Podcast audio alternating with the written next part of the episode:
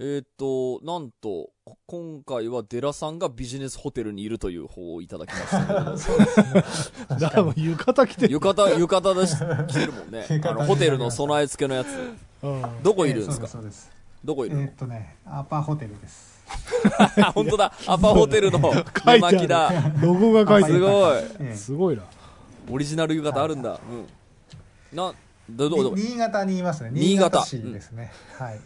なんで、なんでいいるんですか？えーっと、まあドラクエウォークをやってるだけなんですけど、え？ああ。何言ってんの？どういうこと？そのために新潟。本当に？仕事じゃなくて？そうそう仕事でもなんでもなく、え？えー自転車旅行とドラクエを兼ねて、やば何それ？えー、で今日は、はい。えーっと今日は、えー新潟のドラクエのお土産はですね直江津と佐渡島と新潟にあるのであ佐渡島に行ってきました。すげえ、そんな、そんなことやってる暇ある優雅ですな。優雅ですね。ひ暇なんですよ、えーえー、あ、そう、それは金沢から出発して？そうですそうです。金沢は昨日出て、金沢楽しそう。から、えーっと上越まで自転車で行って上越直越から、えー今日は朝フェリーで佐渡島に渡りうん。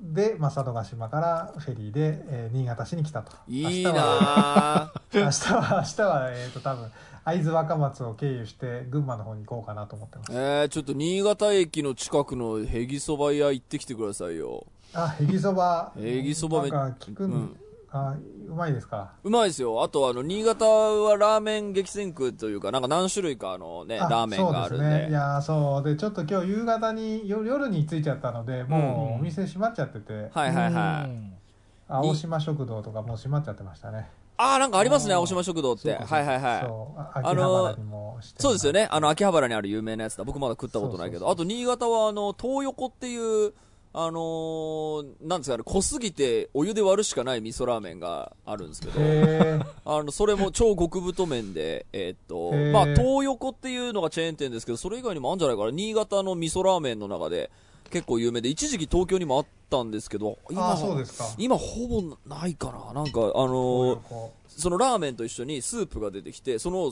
お湯みたいなやつがくっついてくるんですけど、それで割りながら食べるんですよ。そのスープが濃すぎるので。うへそうなんですよ。そのラーメンね、僕もすごい好きで行くたびに食っていたよ。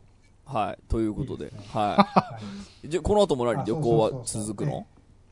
えっ、とねこの後、まあ群馬から東京まで行こうかなーって感じ。うん。チャリでしょずっと。うんそうそうそう。やすごいば。な。え、東京来た時じゃあ、なんか、タッチレディオの収録します？何？東京が寄り道って感じなんでしょ。そうですね。その後また金沢に帰るの？その後は、うん、多分山梨とかそっち側かすらげえ。経由して金沢帰るかな。楽しそう。なんかもう疲れすぎたから新幹線に乗って帰ろうっていう選択肢はないんですか？あでもまああのそのパターンもありますよね。で梅雨じゃない。梅雨になんかもそう早くも入っちゃったから。いや、すごいよね。今日撮ってんの本当に5 5月は月。ずっとそれでうろうろしようと思ってたらもういきなり梅雨になっちゃってもそうね。雨多いよね。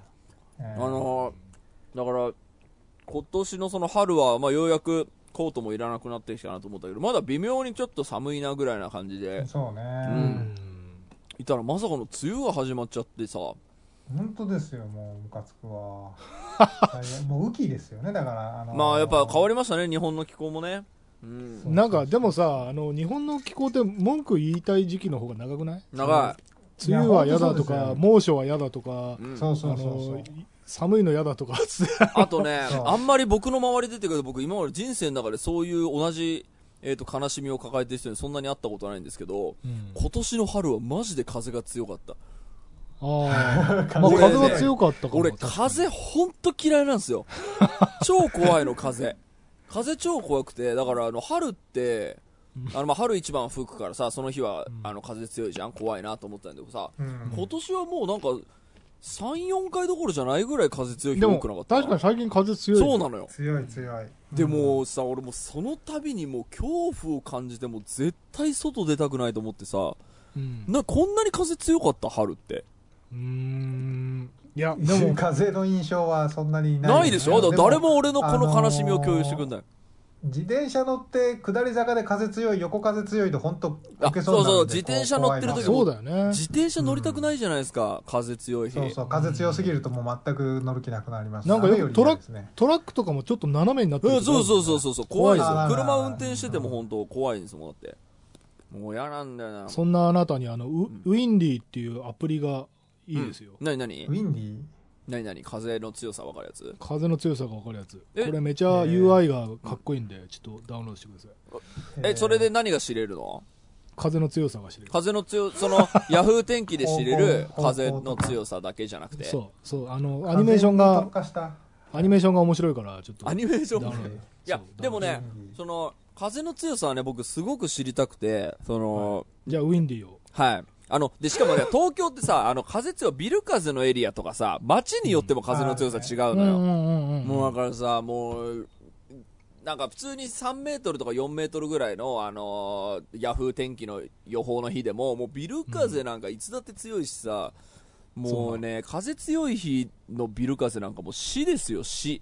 あんなのもね絶対行きたくないもんね。まあちょっとそれは頑張ってくれ。本当に頑張るなんか今ちょっと寺さんなんか今言いかけたでしょ、はい。ごめんなさいあそうそう、えーあの台風とかあの天気の話もいいんですけどそんでその旅行中に、うん。あのどこに泊まるか問題があってで、はい。昨日泊まったのがあの快活クラブっていう漫画喫茶だったんですけど、おー。あるね。それがすげえ良くて。へえ。風呂屋みたいな名前だなそうそうそうそう。ふ風呂風呂屋みたいなもんなんですよ。で風呂シャワーもタオル使い放題であるしうん。あのコインランドリーついてるし、まあ、ドリンクバー当然ついてるし、はいはいはい。ソフトクリーム食べれるし、う。うん。んでもう持ち込みも自由だし。うでん。鍵付き個室っていうのが増えて増やしてるらしくってもああ、いいね。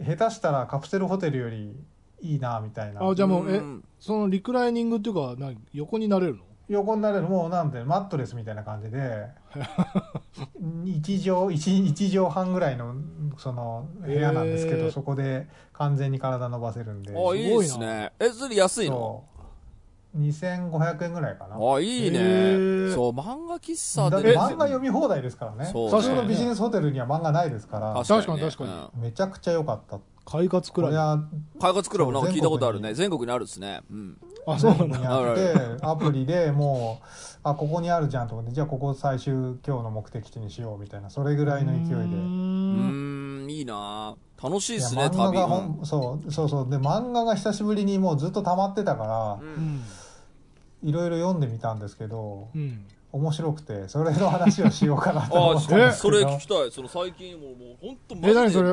本編で話す？それ。いやえー、まあ、うん、じゃああの何冊かぐらいしかないんであのオープニングで話しましょうか、とりあ。えずじゃあ。話しきれるはいじゃあとりあえず。あれがあれでも本当にあれですよ。僕のあのていうか漫画喫茶で並んでるようなレベルの漫画なんであれですけど、それちょっとじゃあ。ええいいですか？あ、えっと、じゃあ、オープニング入ってからにしようかな。あはいはいはい。ということで、今週も始めます。田代友和と。田淵智也のタッチレディオ。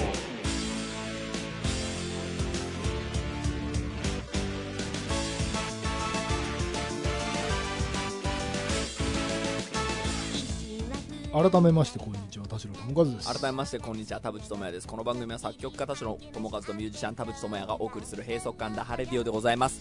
えー、寺さんのおすすめ漫画を教えてくれるぞということで。あプチ漫画大賞がはい繰り広げらええれるもう本当に漫画大賞レベルなんであれですけど本当に僕あの本当に最近読んでない。どうしよう、うん、あれでした。あの女の園の星。ああはい。ああの人いやはい。普通に普通に笑います。よ普通に声出して笑うえあのさ女のその星さカラオケ一個書いてる人かな？違うかな？絵が似てんだよ、えっとね、そうそうそうそのはずそのはずです。あそうそうそうそうそうですそうっすよね。だから一回多分この紹介したと思うんですよね。たその作品自体は。和山山さんだ。そうそうそうそうそうですよね。いやあの人俺カラオケ以降一巻だけ読んでてすげえ面白くて久々にちょっと漫画復活しようかなってちょっと思うぐらいにはいい作品だったんで。そう。うわそうなんだ。なかなかでしたね。えーちょっと。久しぶりに。へギャグ漫画はセンスいいですよね。っていうのと、うん。あとはもう本当に超有名な話ちょあのあれが普通に面白かった。早々のフリーデンが普通に面白かったのと。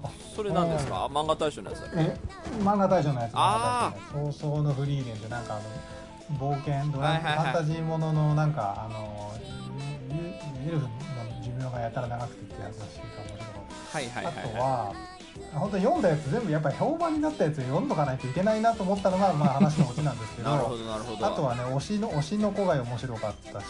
推しの何？推しの子。推しの子。なんかアイドルあ推しの子、うん。そうアイドルがめちゃくちゃ人気あったんだけどえーっと隠し子その隠し子が、えー主人公の双子の兄弟なんですけど男とうん女。のうんうんうん隠し子がいてでその隠し子ってのがそのアイドルのことを好きだった2人のそのアイドルを推してた2人の、うん。えー、とお医者さんと、えー病病気で早くに亡くなってしまう女の子が転生してその隠し子の隠し子になるっていうなんかもう設すげ定えネットの書き込みそのままのじゃん。そうそうそうそうすごいですよいいな。ぁでもまああのあの芸能ものとしても普通にあの割とちゃんと,、えー、となんだろう史実に基づいてるっていうか芸能界知ってる人が読んでもあ、まあ、こういうことあるよねみたいなそういうふうに作る恋愛リアリティショーの話とかを。普通にあの最近の芸能ネタをきちんと抑えてる。面白かったのとあとね「望郷太郎」お知らない。東京太郎はねあのあれです。あのヘウゲモノとか度胸星とか書いてる。はいはいはいはいはい。あのデカスロンとか書いてるあの人のやつですね。ああはいはいこの絵だ。はいはい。これも普通に面白かったこれなやっぱもうまあ、ちょっと、うん。ちょっと頭頭使うというかその貨幣論っていうかその経済の話として面白いんでうん。えーっとでもこれはねジャンププラスのあれとかなり近くってえーっとねジャンププラスのあれなんだっけな。あれ僕は普通にあのジャンププラスで読んでるんですけど。えーそっちもなんか偽金を作れる能力があるえー古代人の話なんですけど、まあ、どっちもその貨幣とは何かみたいな話でうん面白かったですね。あの要は、うん、と片やか古代のそういうえー文明ができ始めた頃の話だし望郷太郎は文明が全部一回死滅した後に、えー生き残った人類たちが貨幣を作り出してみたいな話で、まあそっちはそっちで、はい、であとはねあれも読みまめっちゃ読んでんな。そう。で自転車こいでんじゃないの？そう8時間8時間パックのうち6時間ぐらい漫画読んでずっともう寝る寝てないじ寝る間を惜しんで読んじゃったんで。そう。あとねあれも面白かった。怪獣8号も普通にああ怪獣8号ね。俺も一巻だけ買ってんだけどな。読んでないんだよな。まああれも面白い、えーあとねスパイファミリーも普通に読んあースパイファミリーね。ジャンプでやっぱ面白いなっていう。そうそうそういうこと。でだからもうこの漫画がすごいレベルの漫画はやっぱりちゃんと毎年上位10作は読んどかないともったいないなと思いまし 毎年上位10作か。なかなかエネルギーが。でもまああので出たばっかりだからだいぶもう5巻6巻ぐらいまでの感じなんで。まあまあよかったら続き読もうかだしあそうじゃなければっていう感じでなるほどねあといけないかそう最近でもちょっとようやく少しこう余暇ができ始めあそう。やく今ちょっと映画が戻ってきてる感じがあるからはいあーちょっとここでここで漫画か。漫画いいよね 本も読みたいんだけどな。いやよかったよかった。え田代さんは田代さんなんか余暇余暇の使い方映画以外になんかあるんだっけ？最近だからアニメをあむしろ見始めたよ。うん。あだから今だったらら「不滅のあなたへと」うんああはいはいはいはい。あれね高崎さんがあの音音楽作ってたあのビビ？あビビはい。うん。そあこはいはいはいをはい。で見てますね。うんえー、不滅のあたなたも評判いいですもんね確かに、うんうん。あとはあれですよ。9メガヘルツさんがうんオープンエンド書いてる「さよなら私のクラブ」クラマー最高。クラマー超面白いですよ。やってるんでようん。ろしくお願いしまよろすしくお願いします。さあということでたくさんの漫画が、えー紹介できたところで今週も30分間あなたの閉塞感をダハタ。ッチ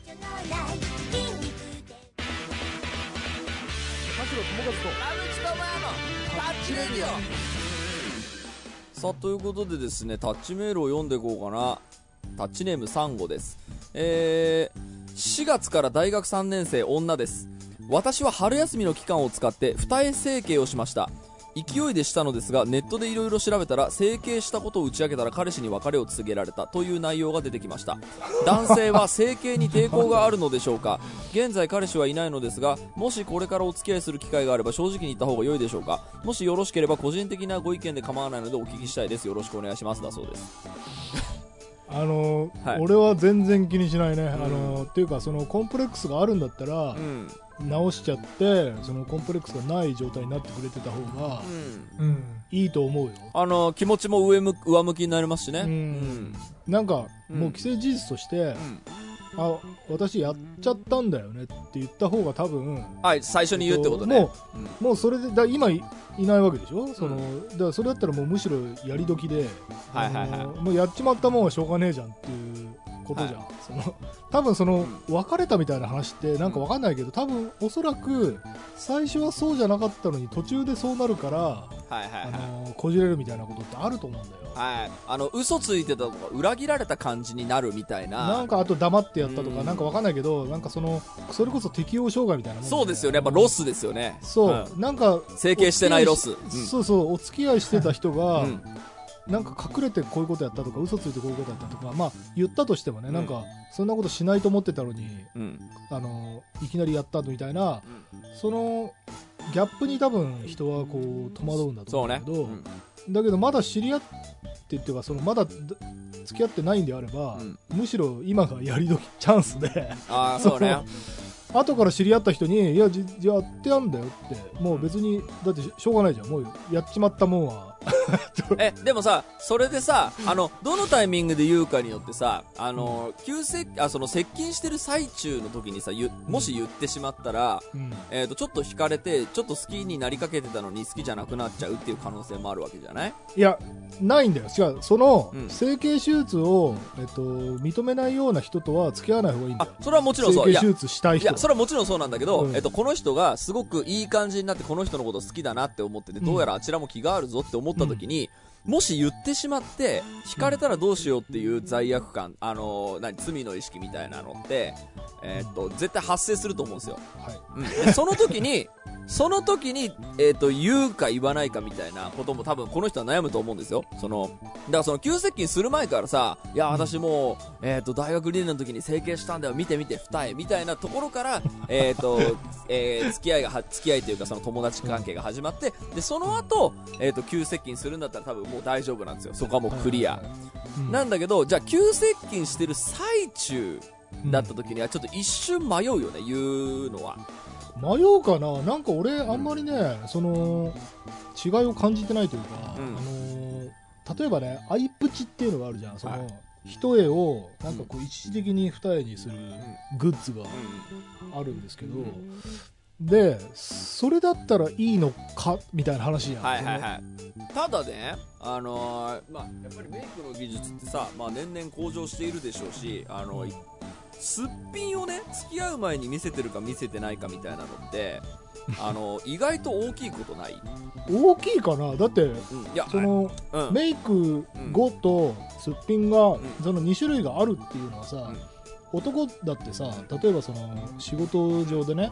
なんか整髪料つけてスーツ着てるうんオンの状態と、家でパジャマで寝癖がついてるオフっていう状態があるわけじゃないうん。そのすっぴんっていうのは極端な話でだって女の子にとってすっぴんっていうのはプライベ超プライベートなはいはいはい、家部屋着な状態なわけじゃない、うん。男でいう寝癖がついたパジャマの状態なわけじゃん、うん。それを見せるってもうそこまでの関係ってことじゃん。あもちろんもちろんそうそうそう。だだけどその見せたくないっていう女の子の気持ちはきっとあるじゃん。だからそれは男女論じゃなくて、うん。その恥ずかしい姿っていうものは誰にもあるだろうっていう。うんそれを見せないと付き合えないみたいなのってなんかちょっとその社会の中では表向きの姿で姿をはい、社会に出してるわけじゃない、うん。うんでそのすっぴんとか、うん。その寝癖のついたパジャマとかっていうのは、超プライベートなうん。状態なわけだから、誰かとお付き合いするのにそれを見せる必要はそもそもないと思うよ。うん。それはその後の話事後の話じゃん。うん。事後で見見れるものじゃないの？事後でそのすっぴんだある種うん。ある種そのご褒美というかそのお近づきになったうん。暁に、うん。その普段スーツでかっこいい男性が寝癖のスいやパジャマだどったり。うかなこのり合ってるかこれ。ちょっと待ってえこれ。違うの？いや僕も別にあのえっ、となんだお言葉を返せるほど今自分の中に持論はないけどいやこれ付き合ったって付き合ってるはずなのに、うん。付き合ったのにうんこの恥ずかしい面を見た時うのんうん落差で別れようって言われたら嫌だな嫌だなってことですよね。だからあれでもその最初の整形手術の話はそれはそのもともとしてない状態で付き合ったのに途中で整形手術してみたいな話じゃないい？やの、えっとね、多分ね、そうじゃない例もあります。あの、僕、あの、もともと整形をしてたんですけど、その付き合った後に実は整形したっていうことをカミングアウトしたら振られたってことは、あの、多分、まあ僕がその、えっ、と、いろいろ世の中のメディアとかを見てる 中では、あの、聞いたことはあります。あの、そうなんだなんというかですね、あの、まあ、いろいろその、なんかこう、悪い、なんか入れ知恵があるんですよ。その、整形したところでその DNA はほらもちろん変わんないわけじゃない？ってなると、その、じゃあそれで子供が生まれたら、えっと、整形する前の顔と、の遺伝子を引き継ぐと。だから、生まれてきた子供が違う顔ですよみたいなことが、まあ、あっていうような、あの、だ広告とかもあったりするんですよ。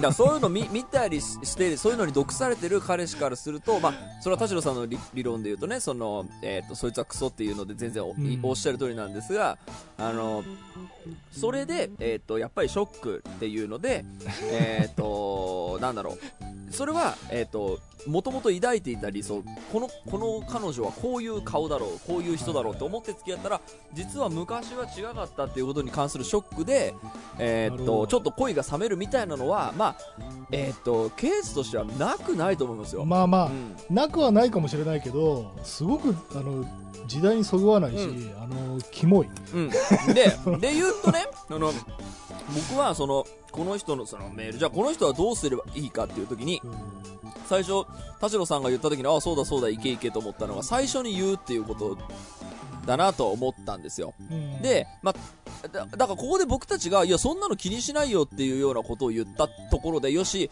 えー田淵と田代もそう言ってくれたって言って、この人が、あのーなんですかね、その、整形してたのをどんどん言っていいいいって言って、えっと、僕たちのことを鵜呑みにして行動してた時にショックを受けてしまう可能性はあると思うので、僕はもうちょっと冷静なアドバイスをしたいなと思ってるんですね。で、うんで、はいえっと、言うタイミングと言う時の態度みたいなものは僕、えっと、ちゃんと探った方がいいと思うんですよ。はいその要は、その相手の人をがっかりさせないっていうことを目的にした方がいいと思うんですよね。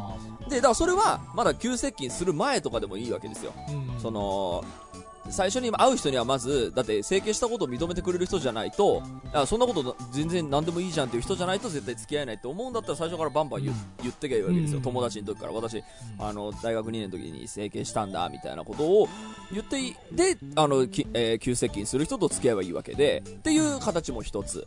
で、あとは、その急接近してる時に、付き合う前に言っといた方がいいなっていう良心が働くのであれば、えっ、と、付き合う前にちゃんとした態度で、えっ、と、もしかしたら嫌われるかもしれないんだけど、ちょっと絶対今私あなたのことめちゃ好きだから、えっ、と、言わなきゃいけないっつって、まあ、その、要は言い方の問題ですよね。目的がだから、その、整形が重いことなのか、えっ、と、軽いことなのかとか、そういうことじゃなくて、相手をがっかりさせないっていうことが目的なので、そのためにやっぱり、えっ、と、折れる骨は折っていいっていうのは僕の持論。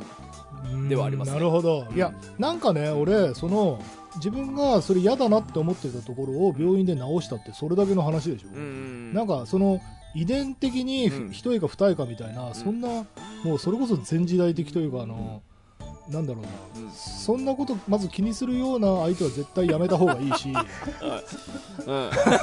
まあ、確かに遺伝で遺伝で二一重になったってまた整形すりゃいいだけの話ですから、ね、そうそうそうあそうね。うん。だ、しその遺伝ってあの複雑で、ん。必ず直系じゃないからね。いや覚醒遺伝とかその、まあそうはいはいはい。何世代も前の遺伝が出ることだってあるし。だから、その、何、整形ししたっていうことに関するショックを受ける人の、の頭の中に起きてるマインドがいく、いくら前時代的だだったとはいえ、まあそうねレッテルはあるじゃん、固定観念は。で、それで、えっ、と、やっぱアプローチの仕方を間違えると、えっ、と、破局しなくてよかったことも破局してしまう可能性は僕は。いずれ破局するべきことを先に知れると俺は思う。まあそうだね。そうんなんか、それをうまいことふんわりさしたけど、結局10年後とかに、やっぱりあれが気にかかってるみたいになったら、はいはいそれこそ取り返しがつかないから、はいは最初にそんなことにこだわるような相手はまずやめた方がいいんだよ、絶対そうだよね。とということは先に言っといた方がいいってこと。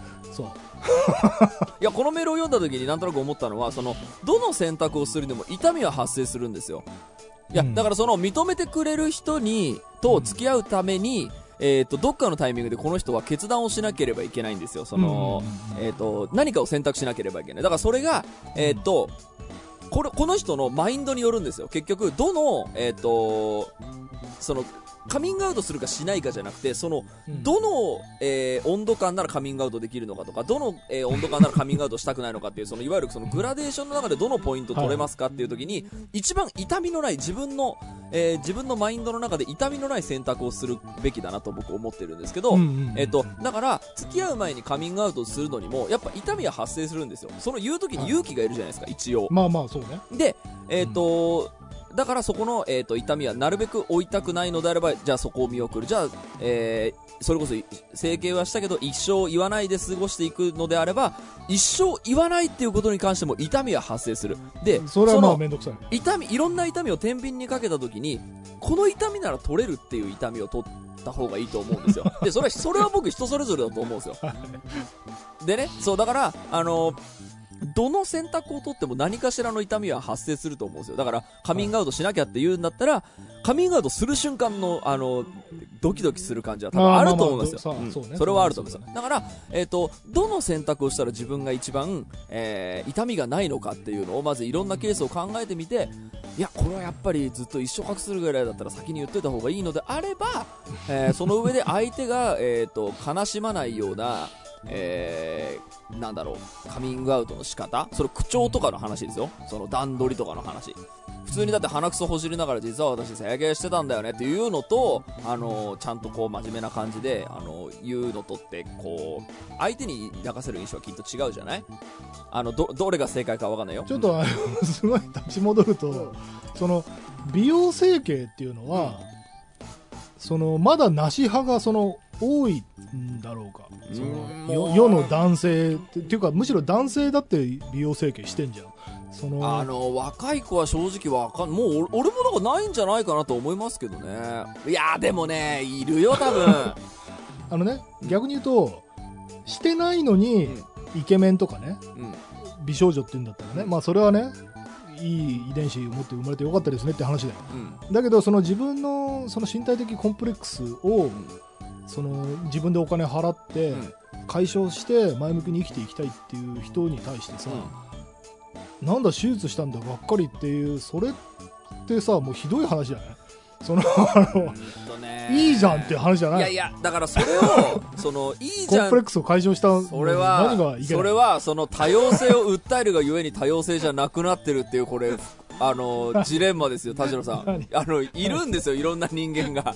そのいやもちろんあのそれこそ整形をするみたいなのは全然もう世の中的にはまあ当たり前になってるでしょうからいやそれの何がいけないのっていう論調は全然あってもいいと思います。あのあってもいいと思うけどそのあのとはいえそのそれに関して何か抵抗があるっていうのはそのなんか街頭アンケートで円グラフ作ったらそれはいくらかはいますわその まあまあうん。ねねまあいるだからまあいろんな人がいるわけなので、その要はそのこの人が付き合いだよと思う人がどういう人なのかっていうのをやっぱリサーチする必要は僕はあると思うんですね。でももちろんそもそも、えー、と整形を、えー、とヒートするような男とはそもそも付き合いたくないっていううん。っていうマインドだったらいいんですよ。要はその人に行かなきゃいいだけの話だからで、えー、と整あ整形なんか全然普通みんなしてるよねみたいな感じの、えー、と理解のあるその人を選んでそのアプローチをすればいいわけであって、うん。あのまあ、それはだからあのケケースというかその人の住んでる環境にもよるじゃない、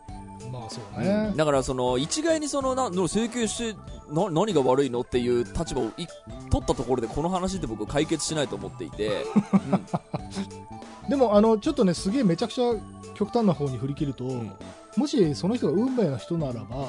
言っても言わなくてもうん。結果は同じだと思う、ああはいはいはい。そうね。でその言ったからうまくいかなかったとか言わなかったからうまくいかなかったとかっていうのは、結果論というかそのまあその人と無理だどっちにしろ無理だったんだろうなってああそりゃうそうだね。思うよ、そりゃそうだね。うん、なんかただ、うん。とはいえその空気を読まずに、うん。今それ一番言わないタイミングだろうっていうタそうそう。イミングで言うとかそうそいううそうそうだからそうなんミですよ。スを起こす犯すとそう。だから、あ違うかのも僕たちが変な背中の押し方でそんなのバンバン言ってった方がいいよっていうような感じで背中を押してしまうと間違ったタイミングで言ってしまう可能性があるのでだからどそのどれをとどの選択をしても痛みがあるはずだからその中で一番自分が取れる痛みをとどうやって取りますかっていう選択をしてほしいなと私は思いましたけどね。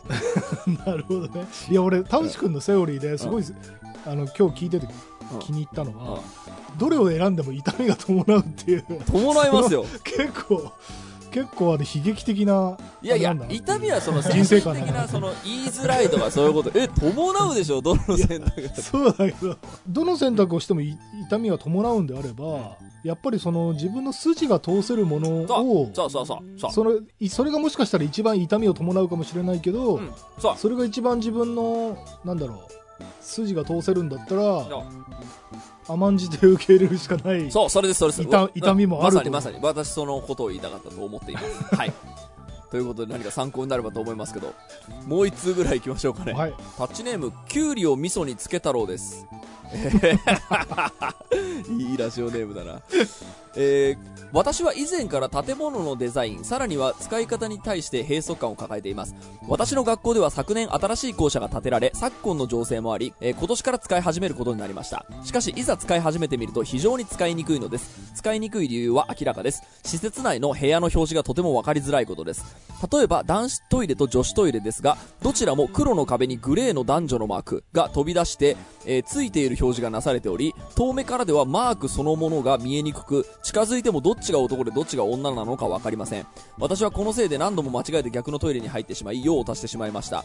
えーその後、このことは学校で問題になり、トイレには紙で男子トイレ、女子トイレと張り 張り紙がされるようになりました。私はこれで表示の閉塞感は解決したと思ったのですが、まだ心にしこりがありました。それは、せっかくスタイリッシュな表示を使ってかっこいい建物を作ったのに、張り紙だらけってダサくない？ということです。昨今、映画館やデパートのような商業施設や博物館や美術館といった公共施設に行くと、とにかく多くの張り紙を見かけます。えートイレの手洗い、えートイレの手洗いの乾燥機などはしょうがないと思いますが、それでも階段にあるこれより先は危険や、入り口近くにある駐輪禁止などの張り紙は、建てる段階で何とかできなかったのかと考えてしまいます。これではせっかく力を込めて作った建物が台無しです。えー不測の事態が起きるのは世の常ですが、にしてもな感じがして私は閉塞感でいっぱいです。デザイン性を良くしつつ、張り紙をなくすことはできないものなのでしょうかお三方はこのようなことについて考えたことはありますでしょうかこればっかりはどうしようもないことなのでしょうか何か意見をいただけましたら幸いですというメールです。これはあれですよねあのローソンのプライベートブランドのデザインで一回あったよねあー、ありましたね。デザインがおしゃれになりすぎて一つ一つの商品の区別がつかないつかない。はい、はい、ありましたね。でこれはねデザイナーさんたちの間でもやっぱりねいろんな人たちがいるんですよ老人が一発で分かるように字をでっかくしようっつったらそんな字でっかいデザインなんてかっこよくねえよっつってできるだけ字を小さくするっていうデザイナーもいるはい、はい。そこはもう相入れないうん。文化でそうね。うん。その学校に関しては多分使い勝手の良さを生徒たちは求めてるのにおしゃれデザイナーが入っちゃったっていうところで多分ねマッチングが悪かったのああ、はい、はい、はい。わかります、わかります。なんかやっぱり用途別だと思っててそのうん例えばそういう高齢者の介護施設とかでおしゃれデザイナーが入ったら多分そういう地獄に。なるんだと思うんだよ、うみんな目見えないのになんで字ちっちゃいんだよみたいなことになるん。はい、ではいしょ、で多分そのマッチングさえ合えばその問題はないと思うのだからデザイナーもそのいろんな人たちに使いやすいものを作りましょうっていう施設のうん。デザイナーにそのおしゃれデザイナーみたいなのが入るとも地獄なんだ、はいはいはい。なるほど。なんかあのそのデザイン性と使いやすさでやっぱぶつかることって頻繁にあるんですよここ最近って。それはある。でなんだろうな。あのセブンイレブンのコーヒーマシンとかでも確かあったんだよな。あのあーなんか押すボタンがどうとか、ね、そうそうそう。あのおしゃれあなおしゃれなコーヒーマシンを作ってあのセブンイレブンでいつでもこう安くコーヒーが頼めるようになりましたってなったんだけど、あの多分ご老人の方がどれを押したらわからんぞいって言って、えー言った結果店員さんがテプラとかめちゃめちゃ貼りまくって えっと結果もう文字だらけのコーヒーマシンになりましたみたいなのだったり、あとまあ家電とかでも多いですよね。あの絵絵だけ描いといて、えー、とこの絵に合わせれば、まあ、例えばパンの絵だったらまあ、オーブントースターでパンの絵があったとしてパンの絵に合わせればパンが焼けますみたいな感じのオーブントースターなのにこの絵じゃわからんぞいって言ってパンっていうテプラを貼るとか そのそういうのってやっぱ結局そのデザイン性と使いやすさでぶつかっているじゃない？うん。でなんですかね？僕そういうのってすごくあの悲しいのと同時にえーっとそれこそまさにマッチングの話かなと思っていて、あのーその時にどうしても分からんぞい勢に屈して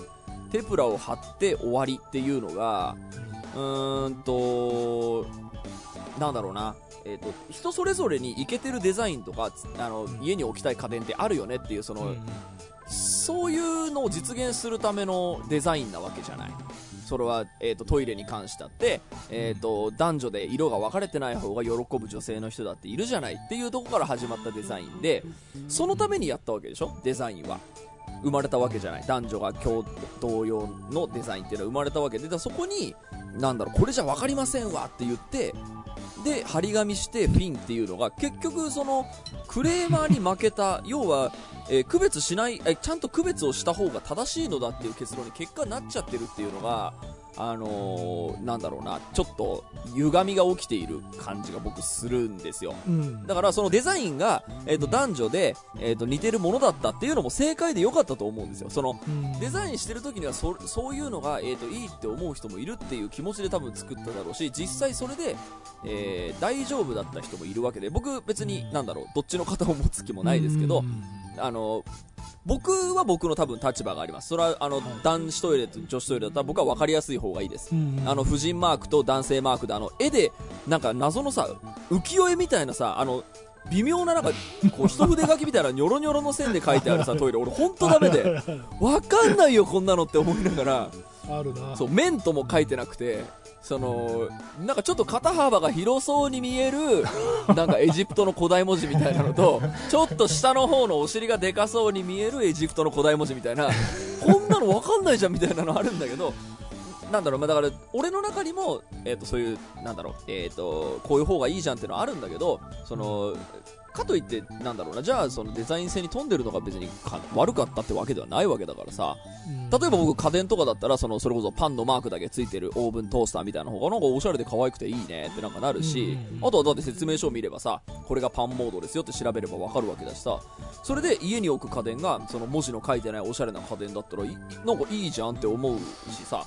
なんかどの選択も正解なのだから、まあ、結果やってみてダメでしたね。でじゃあ、えー、とじゃあ張り紙してフィフィンなんだったらあのまあちょっとなんですかねちょっとクレーマーに負けちゃった感じはありますけど、まあそれが世界の選択だってことでそこにまあ特にあの怒ることもなく別に自分ちじゃ 自分ちじゃねえんだから、家電の場合はさ自分がお金出して買うわけだから選択が自由なわけじゃない？自分が気に入らないデザインのものは買わないで済むんだけどそのがなんか公共の施設の場合にせめてその事前にねはい。デザイン案 ABCD つってうん。どれがいいですかとかそうね。アンケートくらいできなかったのかなっていうのはちょっと疑問で。まあそれはそうだね。公共施設でいきなり押し付けがましくはいこのデザインでいきますっつってトップダウンで来てうん。でそれがクソっていうのはうんすごく日本的だなって思う。そうね。なんかほら俺よく映画の話でさあのハリウッドなんかは試写会をやってその反映したエンディングに差し替えるっていう話を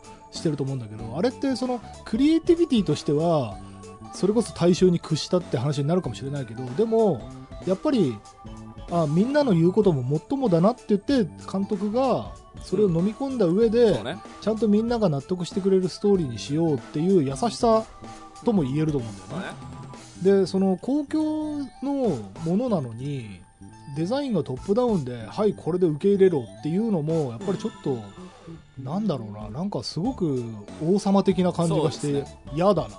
あのー 僕はあの昨日もカンブリア宮殿を見ていたんであのあのカンブリア宮殿目線で話しますけど、うん。あの IKEA が今あの新宿、渋谷、原宿に店を出しているんですね、はいはいはい。今まで郊外の車で行く店との代表格として言われた家具屋の IKEA が、そうね原宿にあるね。はい、原宿にあるんです。でやっぱ IKEA って出店するときにその土地に住んでる人めちゃくちゃリサーチするんですって。ほで、えー、とその人の家に行って、えー、と東京のえー、とワンルームの一人暮らしの、えー、と大学生のあんまりお金がない人の暮らしそのそれでも家具が欲しい人たちの住まいってどんなもんなんでしょうって言って天井の高さとか部屋の間取りとか見に行ってあこれはロンドンと違いますスウェーデンと違いますねっつってうはい。あ IKEA ってスウェーデンだっけ、えっと、その本国とは違いますねみたいなので、うん。えっと、その都心に合うような店を構築していくと。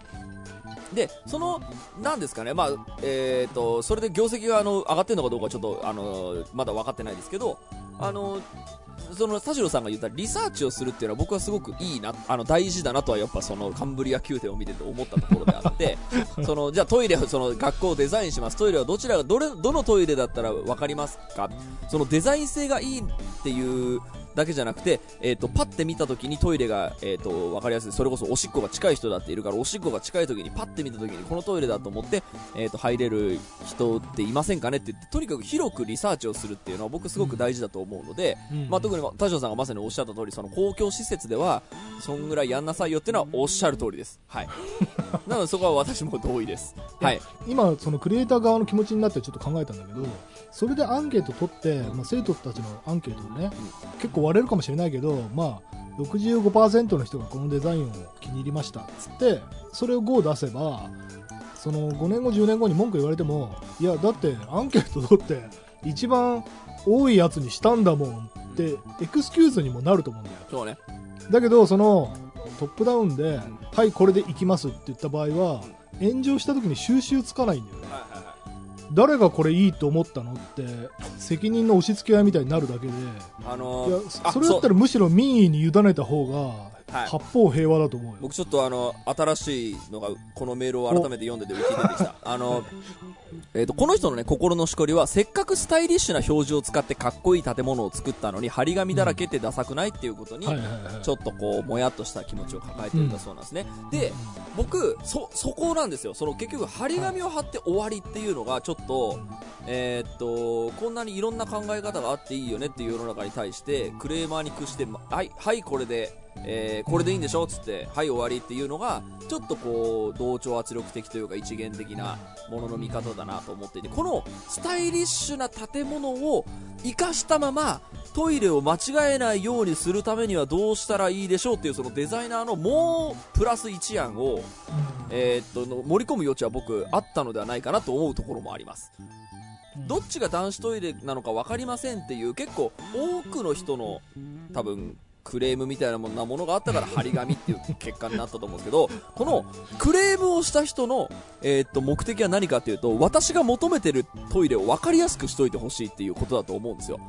だからそれが張り紙っていう答えっていうのはそれだけが僕正しいわけではないと思うんですですよ。うん。例えば、まあ、あの今のその技術だったらなんかやり方あると思うんですよ。そのバーチャル空間にこうフィーンってこう男とか女とか出してなんかあのやるようなねそのなんか技術であのスタイリッシュなまま、えー、とスタイリッシュというものを、えー崩さないまま、えー男女男子も女子もトイレを間違えないようにさせるためのなんだろうその技術の作り方とか、まあ、これはもしかしたら 行動経済学とかでなんとかなんのかもしれないですけど、その、なんかできないのかなって思ったりすると、そこが、はい、張り紙して終わりっていうのはちょっと、えっ、と、もったいないなっていうのは、この、えっ、と、人のメールを読んですごく思ったところではありましたね。確かにそのテプラ的な張り紙ってもう本当に全てを台無しにするからね。あの、うん。全然テプラのことはディスってないんだけど、うん。そのそのデザインと無関係な張り紙がそこにあるっていう状態だもんね。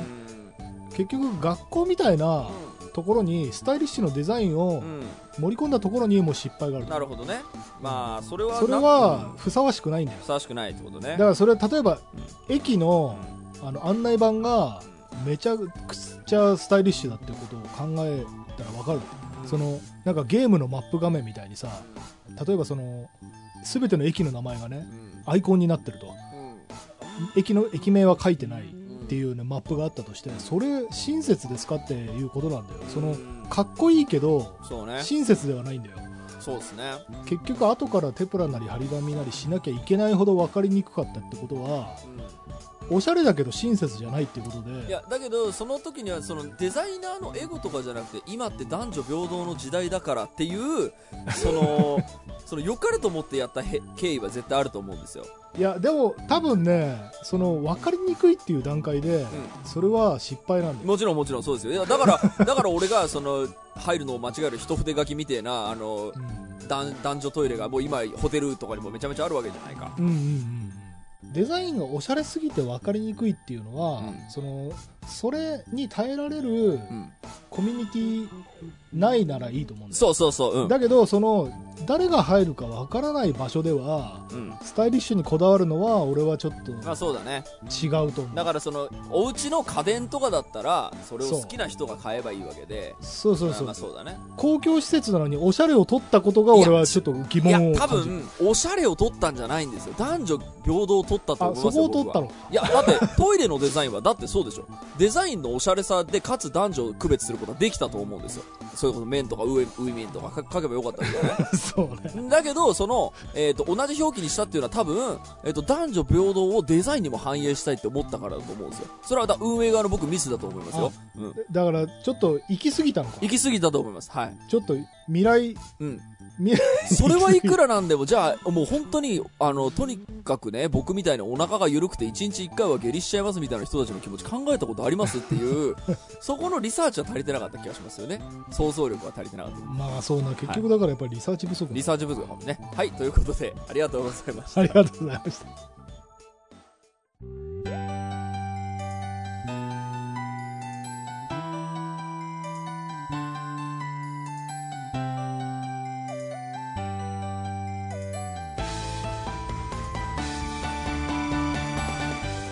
エンディングのお時間でございます。今週もありがとうございましたした番組のご意見ご感想はブログのメールフォームよりお寄せください。タッチ2人に話してもらいたいこと大募集でございます。えー、E メールアドレスはタッチメタッチレディオアットマーク Gmail.com tacchiradio アットマーク Gmail.com でございます。えー、オフィシャルツイッターの方もぜひチェックしてください。ということで、この今日の取り留めもない内容デラさんはどうはい。聞きました。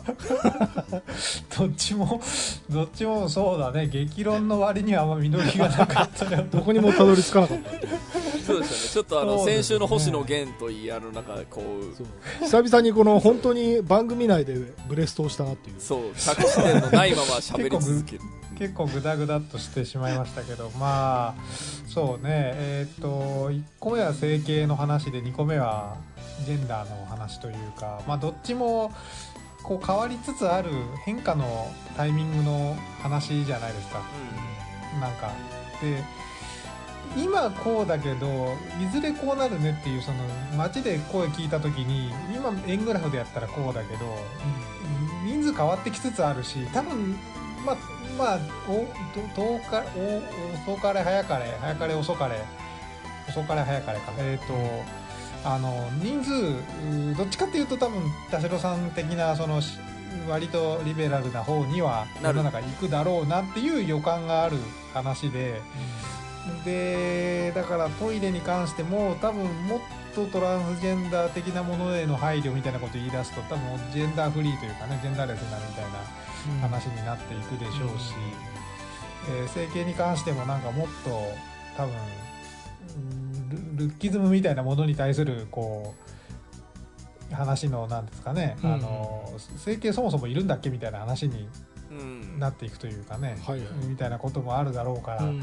まあうんとはいえ今を生きてるわけなので我々は。そこに対してどう 折り合いをつけていくかっていうことで言うとまあまあ柔軟にいきましょうというぐらいしかない話題ではあるんですよ。だからあんまりこれを深掘りししようがないテーマっていう意味ではちょっとあのここに対していやあの閉塞感感じる人たちがいるのは当然理解もできるし、えー、タタッチレディオに、まあ、閉塞感打破するための、えー駆け込み寺ではあるはずなので、メールくれるのは嬉しいんだけどなんか多分だんだんこういうことで閉塞感感じなくなるよなっていうのは聞いてる人もだんだんわかうっすらまあそうねなってきたんでしょうね。まあ、あとはその個別のケースをどこまでその拾っていくかというかその個別のケースってもう多分ああらゆるパターンが今後生じるだろうからそれがマジョリティかマイノリティかに多分関わらない世界になっていくと思うんだよね。だってその要は声が大きいから拾うっていう話になるとそのマイノリティを拾わないっていうことになっちゃうんだよね。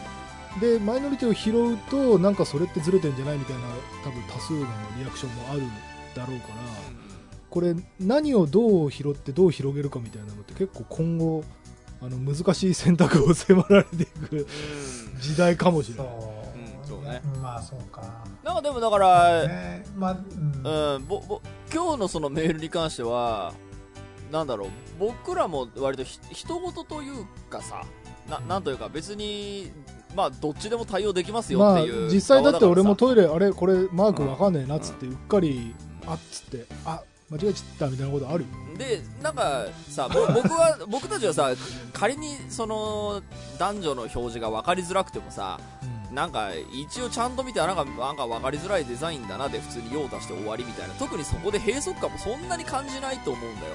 まあそうね、で多分まあ整形とかまあでも確かにそのあれですね、せまあ、整形というかデザインの話で言うとその解決策が張り紙とかテプラなのかみたいなことに対するあ閉塞感だったので、うん。そこは確かにいやなんかやりようあるよなとういう気はする、だってほっときゃ多分定着するからそうっすよね。そうそうそうそう毎そう。あ日使うものだし、うん。そう。そうね。なんか学習っていうものを軽視しすぎてる感じそうはする。そうあでもそれはでもおっしゃる通りかもしれない、うん。それはだから対策としてそれを貼ったそのあそうそうですそうです。だから別の対策の仕方感がすごくね、うん。ううなんかあんまりいけてない。確かに。デザインでもないしユそうだーザー側のそう教育的なものっていうユーザーの教育ってなんか上から目線ですけど結局みんな、あの最初はモンハンのやり方だって誰も分かんなかったというかみんなあのバイオハザードでぐるぐる回ってた話がいつの間にかみんなちゃんと うん。あのタイムアタックできるようになっていったりすることを考えると、まあ、本当に日々使うものにそこまでのあの短絡的な対策で済ますのってなんかうん。確かに学校だったら1週間もすればなそうそうそうねそうそう。そう学ぶよね。そうそういやそうなんですよ。そだからそのセブンイレブンのコーヒーマシンも普通に店員さんがねなんか毎回教えてたらね普通にあのそのままいけう2た気回目わかるじゃんみたいな話だから。だからはい張り紙貼ってテプラ貼ってはいこれで、えー、と皆さんが、えーお寄せいただいたクレームには対応しましたみたいなのって何のためのデザインだよっていうのを。解決になってるのか、うん。そうそうそう。解決にそれなってんの。もっといい解決策なかったっていうのはちょっと思ったりはするんでね。はい。まあこんなところですかね。はい。今週はここまででございます。お相手は田代智和と。田淵智也でした。また来週